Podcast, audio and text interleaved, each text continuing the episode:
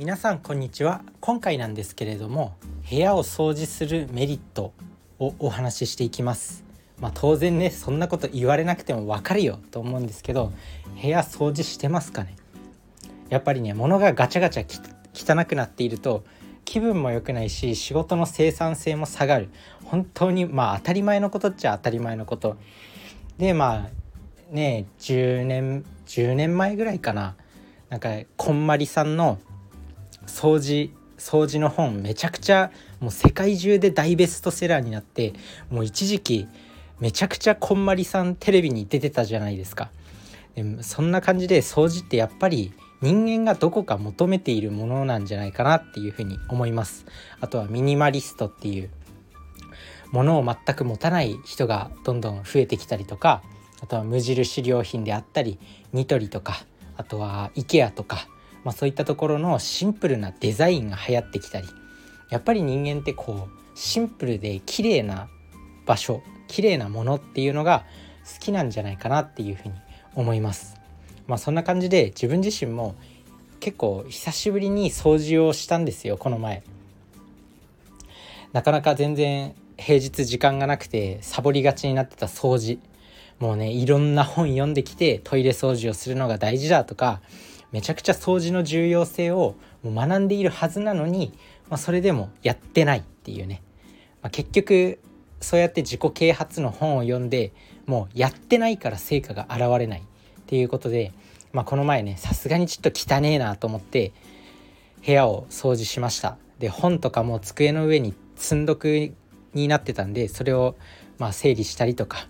まあ、掃除をしたらやっぱりね見える景色とかが変わるんですよ。で正直トイレもめちゃくちゃ汚くなっててなんか黄ばんでたりとかしたんですけど、まあ、それをしっかりと掃除して。でやっぱりね掃除するとなんかもう気分が良くなる。で人間って大体において行動が気分に左右されるわけじゃないですか。気分が良ければなんかこうここに出かけようかなとか人に会ってみようかなとかなるけどなんか上司に怒られて会社から帰ってきた後とか何か嫌なことがあった時とかそういう時って一人で塞ぎ込みたいじゃないですか。やっぱ常に気分のいい状態を保っておくために掃除って必要だと思うんですよね。だからまあ掃除定期的に掃除しようっていうまあごくシンプルな当たり前な答え。でもやっぱりできてない人が多いから、まあ、こう部屋の片付けメソッドとか収納術とかそういうものが流行る。でどうやったらそういう掃除を掃除をね定期的にしたりとかできるんだろうって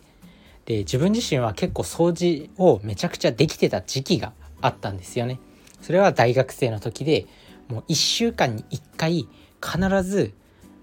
なんかねもう1週間単位で大学生の時生きてて1週間に1回こう作り置きを大量に作ってタッパーに詰めるでその後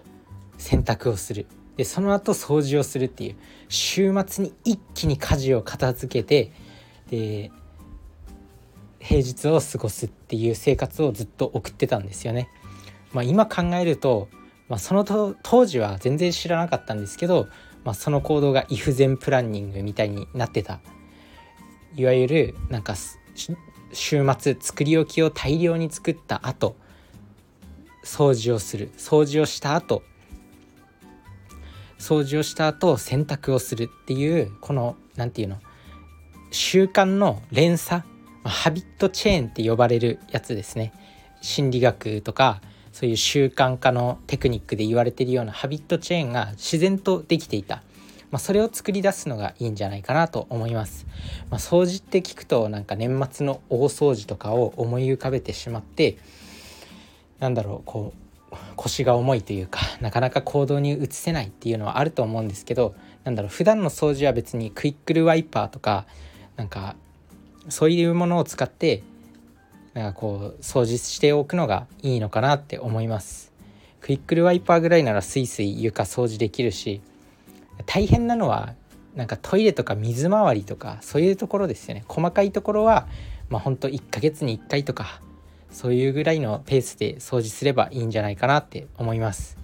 まあ、気になる人は1週間に1回とか要は何て言うのリズムを作り出す。自分の中で習慣化してしまうっていうことが重要。あとせっかく掃除するならね掃除の時間も勉強したい。まあその時に是非このラジオを聴いてくださいよ。この自分自身のポッドキャストでもいいしまあこのこんなポッドキャスト聞きたくねえっていう人はまあ有名人の著名人のより学びになるようなポッドキャストを聞いてもいいし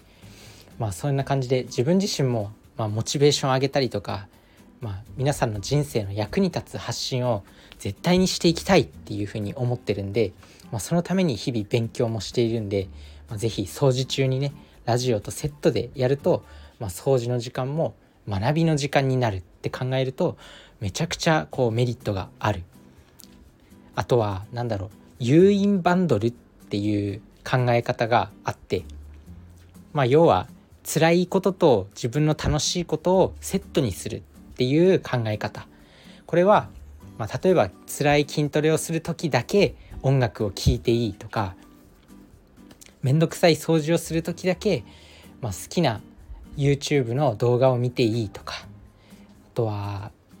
テレビを見る見る時は必ず、まあ、スクワットをしながら見なきゃいけないとか、まあ、そういった風になんか辛いことと自分のやりたい楽しいことっていうのをセットでやる誘引バンドルっていうテクニックを使うと結構掃除もはかどると思います。まあ、そんな感じでやっぱ身の回りの環境を整えておくことっていうのは運気も上がるしやっぱり気分も良くなるんですよ。気分が良くなるイコール全然人間ってこう活発になれる。やっぱ気分が塞ぎ込んでると行動できなくなっちゃうんでで人間のその人生を変えていけるもの人生を変えることっていうのは